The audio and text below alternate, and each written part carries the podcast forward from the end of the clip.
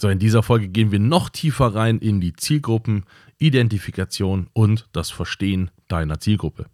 Herzlich willkommen, mein Name ist Dan Bauer, ich bin Multiunternehmer und in diesem Podcast begleite ich dich in deiner Selbstständigkeit und im gesamten Unternehmertum. Ich freue mich auf dich, los geht's.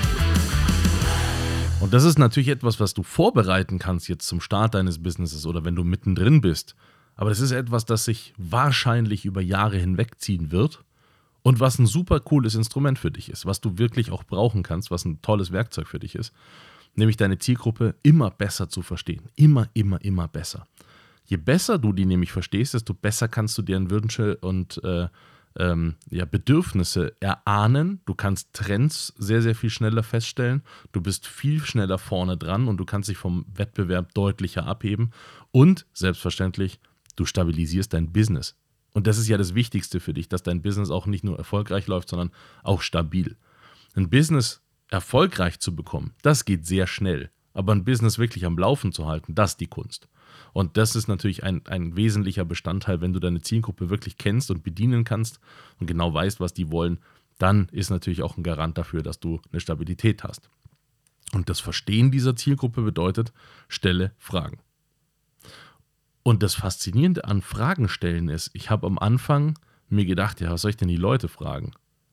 So, ich, es gibt auch dieses bekannte, bekannte äh, ähm, äh, Zitat von Henry Ford, der gesagt hat, hätte ich meine Kunden gefragt, was sie haben wollen, gäbe es heute äh, schnellere Pferde. Ja, das stimmt, das kann man so sehen.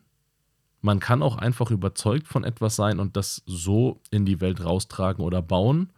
Aber ehrlich gesagt, ich würde es nicht empfehlen. Also ich würde es einfach nicht empfehlen, weil der Weg ist deutlich länger und äh, der Aufwand ist am Anfang so immens, dass du vielleicht auch währenddessen die Lust verlierst. Und du willst ja am Anfang schnelle Erfolge haben, du willst ja die Low-Hanging Fruits haben, weil ja eben das auch eine Anstrengung ist, die du da vor dir hast oder die du ne, gerade durchlebst, wenn du schon dich selbstständig gemacht hast. Dann ist es ja eine Anstrengung und du willst ja auch eine Belohnung dafür haben. Und natürlich ist es, wenn du jetzt erstmal drei Jahre auf deine Belohnung warten musst, sehr anstrengend, drei Jahre die Motivation hochzuhalten. Das heißt, es empfiehlt sich schon, da schnelle Ergebnisse und schnelle Erfolge zu erzielen. Und das tust du eben mit einer Zielgruppe, die du schnell auch bedienen kannst. Und diese zu identifizieren ist deine Aufgabe am Anfang. Du kannst dazu, wir haben schon mal eine Folge zu äh, der Marktanalyse gemacht, du kannst dazu, um die Zielgruppe zu verstehen, auch Studien nehmen. Es gibt zahlreiche Plattformen da draußen, äh, die sich mit Studien beschäftigt haben, diese Studien äh, zusammengefasst haben für dich und ähm, ne, raus, rausgeben. Äh, das kostet auch nicht viel oder du schaust einfach mal in irgendwelchen Branchenmagazinen äh, äh, nach oder äh, bei Branchenverbänden oder rufst bei der IHK an und fragst da mal nach und so weiter. Also du kriegst über deine Zielgruppe relativ viele Daten auch schon. Und diese Daten sind natürlich eine wunderbare Grundlage. Aber ich will auf diesen Daten nicht so lange rumreiten, weil äh, es sind es, es ist eine schöne, wirklich wichtige Grundlage, um auch natürlich dein Marktpotenzial ausrechnen zu können, um zu verstehen, wie viele Menschen von denen, die ich da ansprechen möchte, gibt es denn eigentlich auch. Es gibt aber auch so viele Beispiele, die einfach gestartet sind mit äh, etwas, das sie wussten, dass jemand interessiert und das ist erfolgreich geworden. Ich kenne zum Beispiel jemand, der hat äh, einen der ersten Tesla in Deutschland gehabt und hat dort äh, verstanden, wenn er im Business unterwegs ist, dann will er auch Anzüge hin und her kutschieren. Und dann hat er nachgeschaut, ob Tesla auch so ein, ähm, wie nennt man das, so ein, so ein Kleiderbügel fürs Auto anbietet. Und nö, gab es nicht. Also hat er sich überlegt, ja gut, dann, dann printe ich das einfach selber, das Ding. Äh, das jetzt zu erstellen, ist jetzt nicht so der Aufwand. Und er hat sofort Leute gefunden, die das Problem auch hatten. Das ist eine super, super kleine Nische. Das ist eine super enge Nische, da sind nicht viele Leute unterwegs, weil äh, ne, da muss viel zusammentreffen, dass die A Tesla fahren und das war damals, hatte, hatte das noch kaum jemand in Deutschland äh, und das muss natürlich dann auch nochmal jemand das Problem haben wollen, da auch einen Kleiderbügel für zu brauchen und das nicht anders lösen zu können. Und der, du verstehst, was ich meine, aber der hat es einfach geschafft, diese Leute zu bedienen und da hat daraus, äh, daraus ein Business gemacht. Und das bedeutet für dich, du kannst das auch und es ist nicht immer so wahnsinnig wichtig, wie groß der Markt ist, gerade wenn du startest. Hauptsache, du startest und du hast dort dann deine ersten Erfolge. Das ist viel, viel wichtiger. Und hinten raus dann kannst du dann ein skalierendes Business aufbauen. Skalierend bedeutet, dass du das Business Case, das du machst, größer machen kannst, ohne dass du jedes Mal neue Ressourcen dafür verwenden musst. Beispielsweise in der Beratung ist es ein, ein relativ schwieriges Konzept, weil stellst du dir vor, äh, du kannst jetzt, ähm, weiß ich nicht, Workshops geben wie ich. Ich zum Beispiel, ich nehme nur 15 äh, äh, Leute, wenn ich es live mache und ich äh, nehme nur 50 Leute, wenn ich es online mache, weil ich mehr nicht bedienen möchte. Also dann sinkt meine Qualität und mein Anspruch an das Ganze und das möchte ich nicht. Ich könnte auch 500 Leute gleichzeitig bedienen, das wäre nicht das Problem, aber dann erreiche ich meinen Qualitätsanspruch nicht, den ich für, an mich habe. Und das heißt, ich kann entsprechend gar nicht skalieren, weil selbst wenn 10.000 Leute darauf Bock hätten, ich kann die dann als einzelne Person erstmal gar nicht bedienen. Das heißt, das bringt mir gar nichts, äh, dann, wenn ich so viel Marktpotenzial habe, weil mein Business Case mit Workshops nicht skalierbar ist. Skalierbar wäre das dann, wenn ich es aufzeichnen würde, diese Workshops, und dann einer breiten Masse von 10.000 Leuten zur Verfügung stelle, wie in einer Form von Webinar.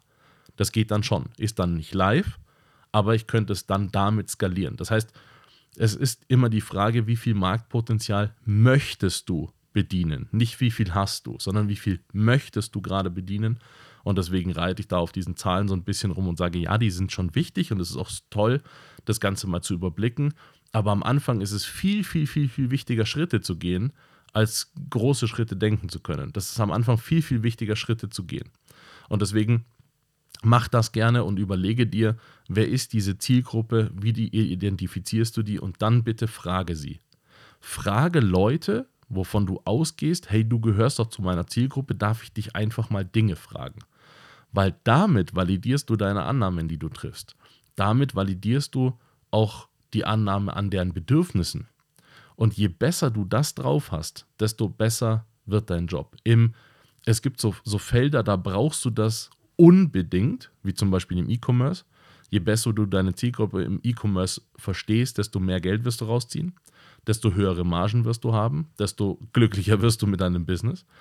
Im, in sowas wie ähm, Maschinenbau, wo ich vorhin war, ist es schon wichtig, deinen Kunden zu verstehen, aber es ist viel, viel größer äh, die Herausforderung oder viel, viel nötiger zu verstehen, was braucht der gerade von dir als Dienstleistung, also als, als Maschine die du vielleicht herstellst. Oder als Architekt, dann ist es eher wichtig, was ist, also ist es, was ist das für ein Bauvorhaben, äh, das dann passieren soll. Da spielt es eher gar nicht so unbedingt die Rolle, wo es die persönlichen ähm, Bedürfnisse bei der Person sind. Äh, Im E-Commerce ist das eine ganz andere Nummer, weil da ist ganz viel auch aus dem Bauch, da gibt es viele Impulskäufe. Wenn du ein Haus baust oder äh, eine, eine, eine ähm, Gewerbeimmobilie baust, da geht wenig aus dem Bauch. Das ist eine lange Planung. Du verstehst, was ich meine. Also ist es auch, der, ist es auch die Frage, wie deine Zielgruppe, welche Präferenzen die hat an dich und deine Leistung. Und ob dann die Persönlichkeit und die persönlichen Bedürfnisse da eine Rolle spielen oder ob dann die professionellen Bedürfnisse eher überwiegen und du darauf achten solltest. Und das ist etwas, das kannst du am Anfang einfach äh, dir mal anschauen und viele, viele Fragen stellen. Leute freuen sich teilweise auch, wenn du denen einfach Fragen stellst, solange das nicht so werblich kommt. So im Sinne von, darf ich dir mal was fragen, um dir dann was zu verkaufen, sondern einfach nur ein, hey, ich habe wahrgenommen, du bist in meiner Zielgruppe, du bist genau die Person, für die ich gerne etwas leisten möchte. Darf ich dich mal Dinge fragen, ob du das wirklich auch so siehst oder also ne, die Leute, die fühlen sich dann teilweise auch geschmeichelt und antworten dir dann und dann kannst du die einfach fragen. Und das machst du natürlich auch äh, ehrlich und willst die dann nicht äh, noch hintenrum äh, äh, ne, denen was verkaufen, sondern wenn die dann von, von sich aus auf dich zukommen, ist das alles super. Äh, aber sei da wirklich ehrlich und sag, hey, ich möchte einfach nur verstehen, wie denkst du, wie hättest du das gerne und so weiter. Ich zum Beispiel, ich brauche nicht unbedingt, wenn ich meinen Special Coffee habe, ich brauche da nicht unbedingt ein Muster in dem Schaum drin. Das ist süß für mich, aber das brauche ich nicht wirklich. Jetzt ist, wenn wir mal davon ausgehen, von diesem Beispiel, dass, dass das ein Skill ist, also das musst du wirklich können, das musst du wirklich auch trainiert haben, diese Muster da rein äh, in den Schaum. Das ist eine wirkliche Kunst, das geil zu machen. Wenn man überlegt, das ist ja ein Riesenaufwand, diese Kunst sich zu erlernen. Das kann ein Hobby sein, aber jetzt bleiben wir mal im Business Case. Dann ist das ein Skill, den die Person sich antrainiert hat, um das zu können muss das mir persönlich aber gar nicht liefern, weil mir das null wichtig ist an einem Kaffee. Mir ist der Geschmack wichtig und das Erlebnis dabei, aber ob ich jetzt da äh, ein Muster habe, ist mir nicht wichtig. Jetzt, wenn du eine Kundenumfrage machen würdest, ne, in, in diesem Beispiel des Cafés, und würdest sagen, hey, ist dir denn das wichtig? Brauchst du denn den Schaum da drauf? Oder, äh, also den Schaum, die, die Muster auf dem Schaum. Und du stellst fest, von 100 Kunden brauchen das nur 20 dann kannst du es auch sein lassen. Dann ist das quasi ein Aufwand, den du nicht tun musst, um deine, äh, deine Zielgruppe glücklich zu machen, sondern glücklich werden die durch was anderes. Wenn aber 80% sagen, hey, das ist der Grund, warum ich hierher komme, ja geil, dann weißt du, kannst du diesen Skill ausbauen. Das heißt, durch wirklich Fragestellung kommst du viel, viel weiter und viel schneller auch an Kunden und an Erlebnisse, als wenn du nur Zahlen betrachtest, so wichtig Zahlen auch sind. Viel Spaß. Das war es heute wieder mit einer spannenden Folge. Hoffentlich hat sie gefallen und wenn ja, dann lass mir bitte einen lieben Kommentar da, abonniere den Podcast und wenn er dir nicht gefallen hat, reich ihn bitte an jemanden weiter, den du nicht magst. Schau auch gerne auf meiner Webseite vorbei. Da findest du Informationen über Events und Workshops, die wir machen zum Thema Selbstständigkeit und Unternehmertum. Bis bald.